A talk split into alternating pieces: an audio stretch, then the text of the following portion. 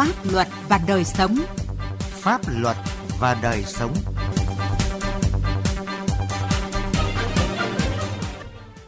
Thưa quý vị và các bạn, chương trình Pháp luật và đời sống hôm nay có những nội dung chính sau đây. Luật Bảo vệ môi trường 2020 có hiệu lực thi hành, đảm bảo người dân được sống trong môi trường trong lành, nỗ lực cắt giảm chi phí tuân thủ pháp luật cho người dân và doanh nghiệp, đổi mới tuyên truyền pháp luật ở Hà Tĩnh. Pháp luật đồng hành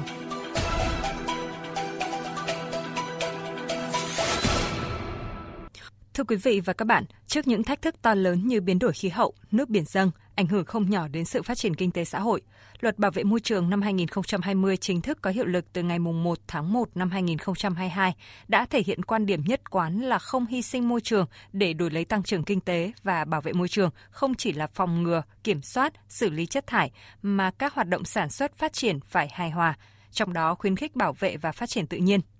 các quy định mới nhằm đảm bảo sự phát triển bền vững, đảm bảo mọi người dân được sống trong môi trường trong lành. Phóng viên Đài Tiếng nói Việt Nam có bài đề cập.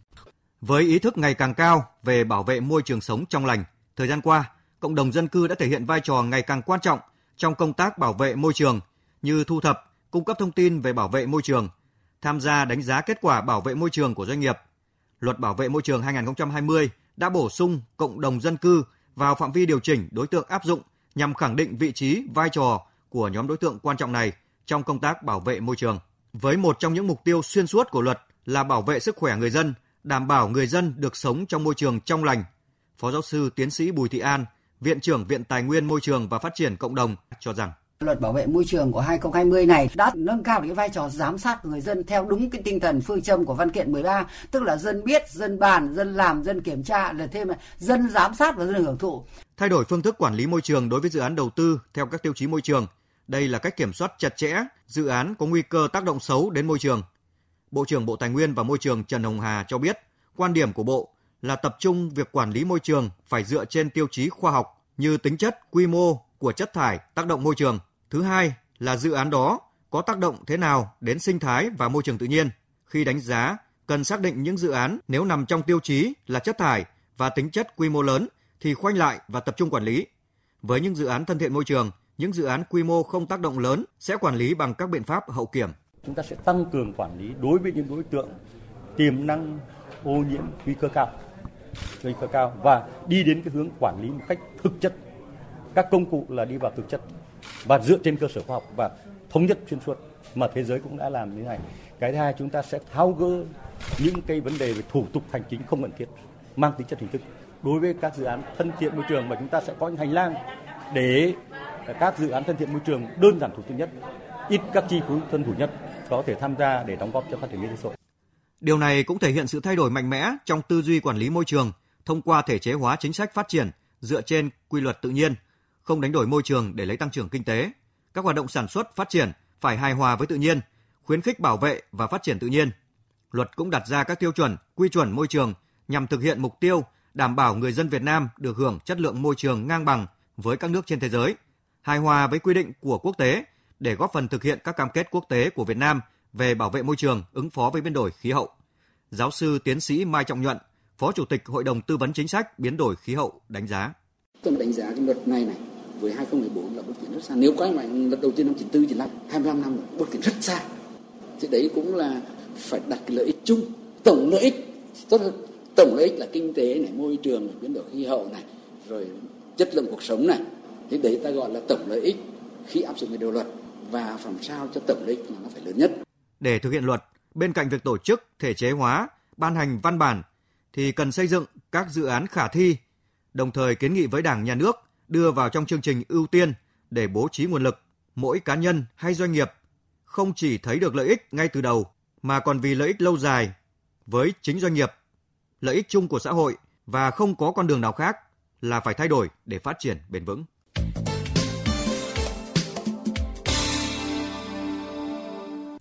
Thưa quý vị và các bạn, thời gian qua chính phủ và các bộ ngành đã quan tâm đến xây dựng thể chế chính sách vừa đảm bảo phòng chống dịch bệnh có hiệu quả, vừa giảm gánh nặng chi phí tuân thủ pháp luật cho người dân và doanh nghiệp. Mời quý vị và các bạn cùng tìm hiểu về nội dung này qua cuộc trao đổi giữa phóng viên Đài Tiếng Nói Việt Nam với ông Phạm Ngọc Thắng, trưởng phòng theo dõi thi hành pháp luật Cục Quản lý xử lý vi phạm hành chính và theo dõi thi hành pháp luật Bộ Tư pháp. Thưa ông, xin ông cho biết thời gian vừa qua thì cái tình hình ban hành văn bản pháp luật của chính phủ được các bộ ngành và các địa phương liên quan đến cái cắt giảm chi phí tuân thủ pháp luật thì diễn ra như thế nào ạ? Qua theo dõi chúng tôi thấy rằng là trong à, thời gian qua à, do ảnh hưởng của đại dịch Covid-19, chính phủ cũng như các bộ ngành địa phương đã chủ động kịp thời ban hành nhiều chính sách hỗ trợ cắt giảm chi phí cho doanh nghiệp. À, ngay trong năm 2021 thực hiện nghị quyết số 406 của Ủy ban Thường vụ Quốc hội ban hành một số giải pháp nhằm hỗ trợ doanh nghiệp, người dân chịu tác động của đại dịch Covid-19 thì chính phủ đã kịp thời ban hành nghị định số 92 quy định chi tiết thi hành nghị quyết số 406 của Ủy ban Thường vụ Quốc hội. Chính phủ, Thủ tướng Chính phủ cũng tiếp tục ban hành một số văn bản chẳng hạn như là nghị quyết số 105 ngày 9 tháng 9 năm 2001 về hỗ trợ doanh nghiệp, hợp tác xã, hộ kinh doanh trong bối cảnh đại dịch Covid-19. Rồi là Thủ tướng Chính phủ cũng ban hành quyết định số 27 ngày 25 tháng 9 năm 2021 về việc giảm tiền thuê đất năm 2021 đối với các đối tượng bị ảnh hưởng bởi dịch Covid-19. Đồng thời, à, một số bộ ngành cũng đã khẩn trương phối hợp với Bộ Tài chính ban hành các chính sách hỗ trợ doanh nghiệp. Chẳng hạn như thông tư số 47 năm 2021 của Bộ Tài chính quy định mức thu một số khoản phí, lệ phí nhằm hỗ trợ tháo gỡ khó khăn cho đối tượng chịu ảnh hưởng bởi dịch Covid-19. Rồi thông tư số 18 quy định mức thu nộp phí thẩm định cấp giấy phép kinh doanh sản phẩm, dịch vụ mật mã dân sự. Bên cạnh đấy thì nhiều địa phương cũng đã chủ động ban hành các chính sách hỗ trợ doanh nghiệp. Nhìn chung, chính phủ, các bộ ngành địa phương đã ban hành rất kịp thời các chính sách và góp phần quan trọng trong việc cắt giảm chi phí tuân thủ pháp luật, hỗ trợ doanh nghiệp vượt qua khó khăn do đại dịch Covid-19. Trong thời gian vừa qua và đặc biệt là trong ngày thời kỳ đại dịch Covid-19 thì chính phủ và các bộ ngành, các địa phương đã khẩn trương và ban hành rất nhiều chính sách để hỗ trợ cho người dân và doanh nghiệp. Vậy thì ông nhìn nhận đánh giá như nào về hiệu quả thực tế của các cái chính sách này? Chính phủ các bộ ngành đã chủ động kịp thời hỗ trợ doanh nghiệp thông qua các giải pháp tạo điều kiện thuận lợi cho sản xuất kinh doanh, lưu thông hàng hóa, cơ cấu lại nợ, giãn hoãn, miễn giảm tiền thuế, phí, lệ phí, gia hạn thời gian nộp tiền thuế đất, giảm tiền điện, giá điện. Có thể thấy rằng một số chính sách cụ thể có cái hiệu quả. Chẳng hạn như là tại Nghị định số 92 năm 2021, à, Chính phủ đã ban hành chính sách hỗ trợ doanh nghiệp cắt giảm 30% thuế thu nhập doanh nghiệp thuộc quy mô vừa và nhỏ, kéo dài thời gian miễn thuế sử dụng đất nông nghiệp từ mùng 1 tháng 1 năm 2021 tới năm 2025 tính ra là miễn được khoảng 7.500 tỷ đồng trên một năm rồi là giãn hoãn thuế giá trị gia tăng à, thuế thu nhập doanh nghiệp, tiền thuê đất và các chính sách nới lỏng về tín dụng của các ngân hàng Rõ ràng là trong những khó khăn nhất định nào đây thì chính phủ với các bộ ngành cũng đã có những phản ứng rất mau lẹ về việc ban hành chính sách và thực hiện các cái giảm chi phí tuân thủ pháp luật cho người dân và doanh nghiệp. Vậy nhưng nhiều người dân và doanh nghiệp thì vẫn cho rằng là trong cái đại dịch Covid và những khó khăn hiện nay ấy, thì những chính sách ấy dù được phát huy tác dụng nhưng mà uh, họ vẫn mong muốn được có những cái chính sách dài hơn hơn, hỗ trợ nhiều hơn cho doanh nghiệp và người dân trong cái việc ờ, giảm chi phí tuân thủ pháp luật thì ông uh, bình luận gì về ý kiến này?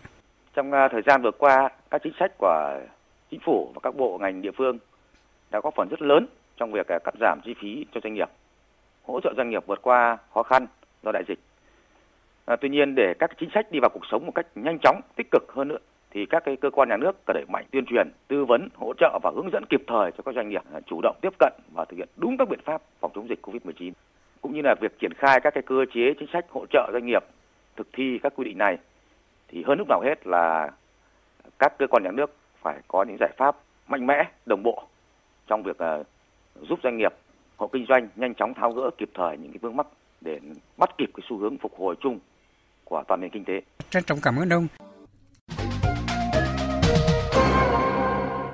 Thưa quý vị và các bạn, đẩy mạnh tuyên truyền, phổ biến giáo dục pháp luật là một trong những nhiệm vụ quan trọng được các cấp, các ngành ở tỉnh Hà Tĩnh quan tâm thực hiện. Cùng với xã hội hóa hoạt động tuyên truyền pháp luật,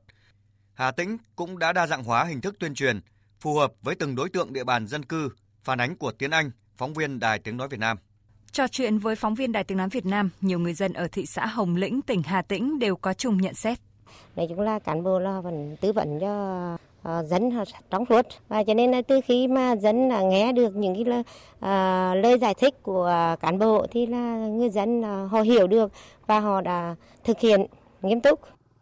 Tiếp cận của dân thì được sâu sát và lại dân cũng uh, rất là đồng tình ủng hộ. Ông Đinh Văn Hồng, Phó Chủ tịch Ủy ban nhân dân thị xã Hồng Lĩnh cho biết, công tác tuyên truyền pháp luật tại cơ sở không phải là việc dễ khi địa bàn rộng, dân cư đông, trong khi nguồn lực cả về con người lẫn kinh phí thực hiện còn hạn hẹp. Đơn cử như cán bộ tư pháp xã, phường có hơn 20 đầu việc, trong khi biên chế thường chỉ được một người. Vì vậy, trong thời gian qua ở địa phương đã chú trọng đến công tác xã hội hóa tuyên truyền pháp luật với mạng lưới cộng tác viên rộng khắp ở các tổ dân phố như cánh tay nối dài của ngành tư pháp và chính quyền.